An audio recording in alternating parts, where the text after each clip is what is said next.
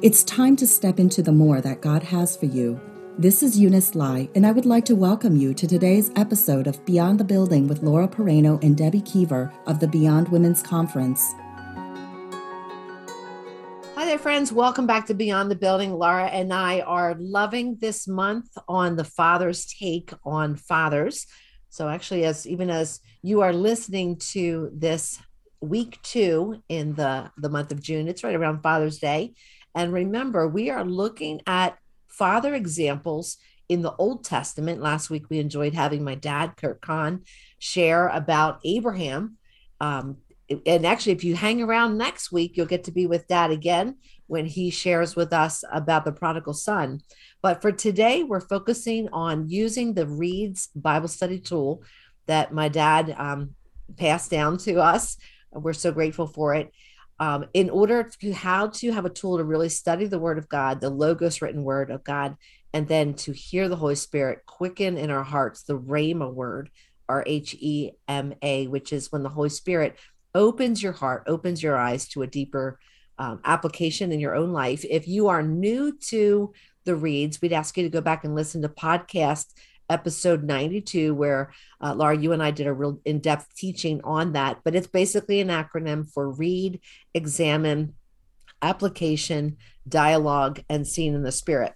So here we are in the book of genesis. We're going to look at a father figure. We don't always think of noah as a father do we we think of Noah and the ark, but by That's the way, right. he was married and he had some kids. He had three sons, right? He was a hero. But we're going to take a look using the reads, um, specifically in verse seven. But we are laughing because you and I kind of looked at more verses than just uh, the verses we're going to share in verse seven. So, Laura, I'm going to ask you to why don't you start off? You read the portions of scripture that really resonated with you as you did your own reads uh, time in your devotions and then maybe share your examine part sure. and then then i'll jump in. Okay sounds good. I'm reading from the niv and we're in uh, genesis 7 we're going to read 1 to 5 then the lord said to noah go into the ark you and your whole family because i have found you righteous in this generation take with you seven pairs of every kind of clean animal a male and its mate and one pair of every kind of unclean animal, a male and its mate, and also seven pairs of every kind of bird, male and female, to keep their various kinds alive throughout the earth. Seven days from now, I will send rain on the earth for forty days and forty nights, and I will wipe from the face of the earth every living creature I have made. Verse 5 And Noah did all that the Lord commanded him. Now, I'm going to sit there on verse 5 as I share some of my examine, but I do have to say, and I know you did this too, Deb, going back to chapter 6, we love to look at the before and the after when we do these reads as we're examining the passages. Uh, going back to chapter 6 and verse 22 we find out that in a previous situation noah had done everything the lord had told him to do. In fact three different times in noah's story we read noah did all that the lord commanded him to do. And if we look at the building of the ark and we look at even this uh, demonstration of how all the animals were to go into the ark let's just put it this way. God had given Noah some very specific directions on how to do what he was supposed to do.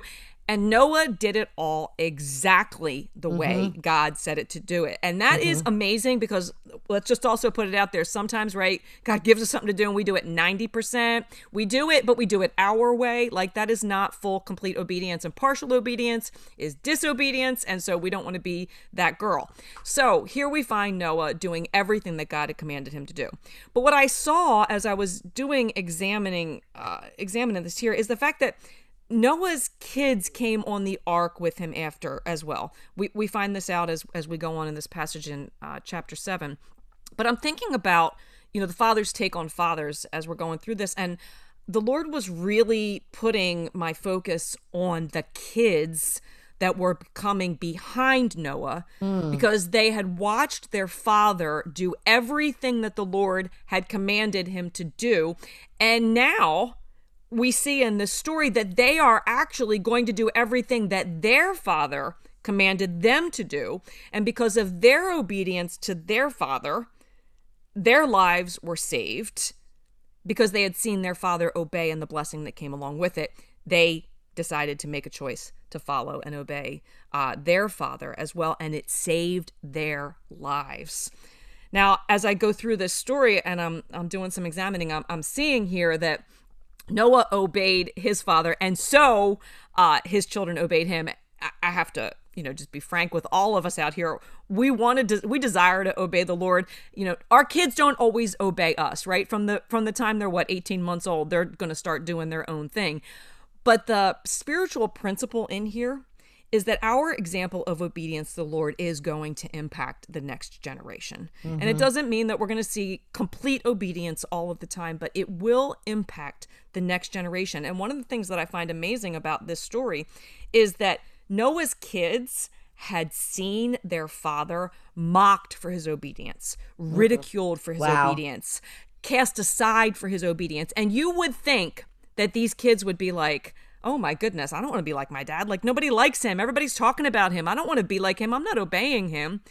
But instead, as they saw their father obey his heavenly father, they made a choice that even in the face of ridicule and being set aside and not being in the in crowd, they were going to obey their father as he obeyed his father. And mm. honestly, we like to take things to Jesus here too. And even as I'm saying this, I'm thinking, oh my goodness, like, you know, the disciples and and we have seen Jesus was mocked and ridiculed and disobeyed, but he fully obeyed the Father. And so what do we want to do, right? We want to fully obey what is spoken to us too regardless of how that comes down on us. So really that's what I saw was this next generation seeing the obedience of of Noah's of Noah and how that impacted their life and actually ended up saving them when the struggle came. You know that word um, in verse chapter 6 22 Noah did everything just as mm-hmm. God commanded him. That word just in the Hebrew means precisely. Mm. It's like precisely like exactly. to the like every to the tiny t Yep. Um, no short shut, no short change. You know, it's but that was one of the words that in examine drew my attention. Yep. And so, Laura, wow. it's funny because one of the things we said with examine is it's important to look at things in context. So Noah is actually over a couple chapters. And so even though we quote assigned each other seven, one to 14, I really did not sit in chapter seven at all, except for verse one. So let me go back to six. Um, in six, one to seven, there's this description of how evil mankind has become, even to the point where in verse seven, God saying, I even regret that I made them. Mm. But here was a key verse, but God, but in verse eight, but Noah found favor in the eyes of the Lord. So what as as you listen to these con there's gonna be contrasts when I'm explaining my um, exam and I'm seeing con contrast Yep. There's the evil nation, but Noah found favor in the sight of the Lord. Go down in verse uh, 9 Noah was a righteous man, blameless among the people of his time, and he walked faithfully with God. And that I said, blameless, like, is like, seriously, there's nobody, right? There's nobody perfect. So, Noah, we know, we take all of scripture as a whole, that that there was nobody perfect but Jesus Christ. But he was so opposite his culture that he that he was being described as righteous and blameless among the people of his time and his faithfulness the way he consistently walked out his faith um, it says he walked faithfully with god that word um, in the hebrew actually is translates as not just your behaviors but the way you have conversations so yep. the way he made choices the way he spoke demonstrated his faithfulness to God. Again, quite a contrast with a nation that God has made a decision I'm going to destroy an entire population of people except for Noah and his family. The contrast really came out. Then in verse um, 22, like Noah did just everything just as God has commanded him. And then in chapter 7, verse 1, he's telling Noah to go into the ark and your whole family. Why? Because I have found you righteous in this generation. Mm. Again, it's it's God's bringing it to the forefront. Noah stood out among his peers in a very perverse generation because of a moral code that he was living by, an obedience to the T to the Father. Whereas the culture, the people in general, they didn't give a rip what mm-hmm. God said mm-hmm. to the mm-hmm. point that, you know, as much as I'm going to save you, Noah, I'm going to destroy mm. everybody else. And that's huge. That is mm. a very, that's mm. a line in the sand. You're either on one side or the yep. other. And there's yep. only this little family of Noah versus everybody else. Yep. So that wow. was my exam. And then we move into application. What, how did you pull yours together in uh, one or two sentences? Uh, I need to remember that my obedience to God is impacting generations to come. It's mm. not all about me, Debbie. No, no, no. Never has been. yeah, exactly. You know, Jesus could have said that from the cross, right? Mm. This is not about me. This is about mm. all everybody else that comes after me. Mm. All right, my application. yeah, mm. my application. I need to remember that the Lord placed significant pri- He places significant priority on my life being salt and and light in the midst of a very dark generation. Amen. Amen. Con- contrast. Amen. So that's that's hard to pull that down into a nutshell, right? But that's yeah, exactly. that's the application is one thing. exactly. Okay. What was your dialogue where you asked the father, "What do you want to speak to me?" Yep, I have Laura. It's not only those you know are watching who are being impacted by your obedience. There are others who see or will see and be encouraged to obey as you obey me. I didn't only save Noah and his family through that act of obedience.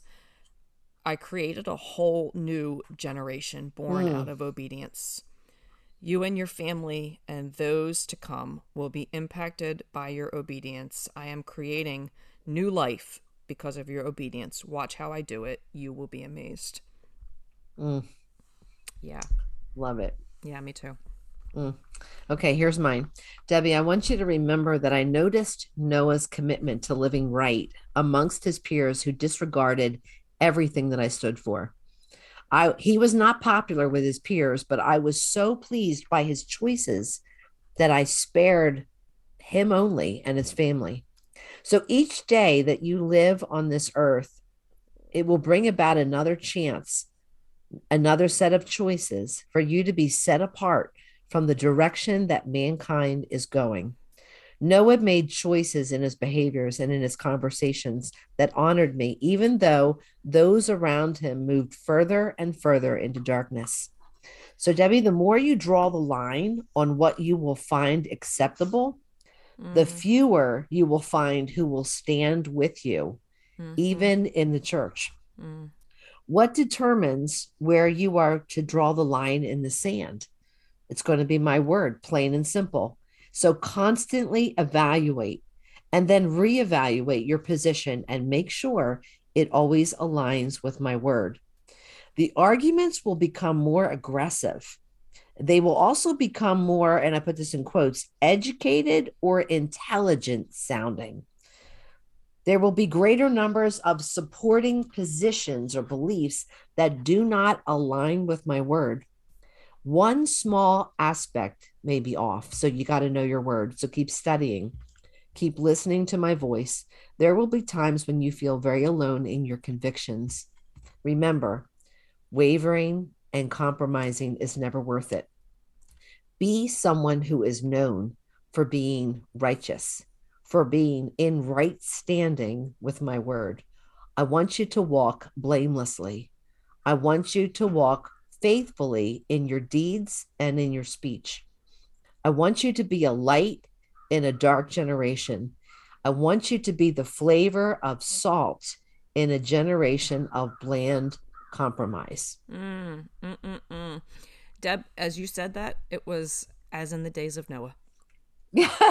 yeah. Seriously, that's what Jesus said, as in the days of Noah and I, I just I think that's amazing and, and very very relevant like God just spoke right into today on that one okay so for the see I love this visual that God gave me. I just remember I remember I was so excited to write this down because what I was saying.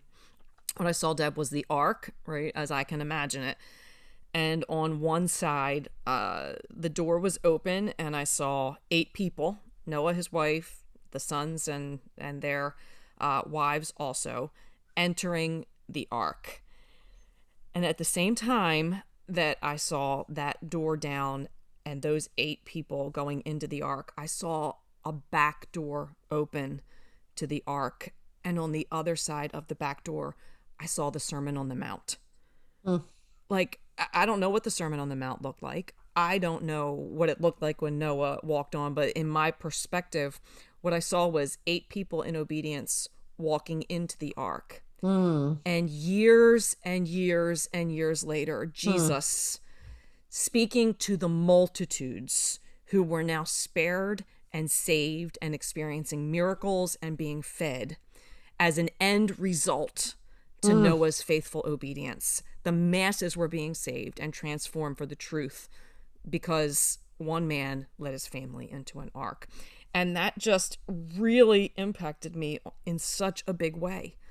The small things that I'm doing, I'm sure that Noah thought getting into the ark was a ginormous thing, but just a few of them getting on mm-hmm. led to this outpouring of God's truth. How many years later? And I just thought that was really impactful for me. We're not going to see the end result of our obedience. We're just not going to no, see it. But he sees in it. this in this moment, right? But he sees this perspective. He sees on one side because that whole thing about time, right? It all is different for him. He sees in the very same breath Noah going in and the Sermon on the Mount on the other side. Noah going in and the churches being built in the book of Acts. Noah going in and you and me is sitting here on a podcast. Noah going in and churches you know speaking the truth on Sunday morning. It's just like he sees something from such a different perspective. And I think that for me it was like one man's act of obedience led to a miracle on a mountain later mm-hmm. on that mm-hmm. wouldn't have happened, right, if that one right. man hadn't obeyed. Right. Mm makes you think twice before you say something or do something. Yes. Right. Yes. Like you said, it's not about me. It's not yes. about me. It's yeah, it does have an impact. Uh. Let me uh, let me close my see in the spirit is really different. Um, I asked Father, what do you want me to see? And I saw the the board for Othello. Do you remember the game mm-hmm. Othello? I loved it. Yes. Right. It's mm-hmm. very strategic game. And you know, it's what I remember about the game is that when you think you're winning, you could instantly lose, right? It just mm. takes how quickly the the tiles flip and mm. where everything changes very quickly. So I see an Othello board where more and more circle tiles are flipping over to the black. Mm. Debbie, I see you being strategic to protect the white side up by cautiously positioning your choice of where you're going to place your tile.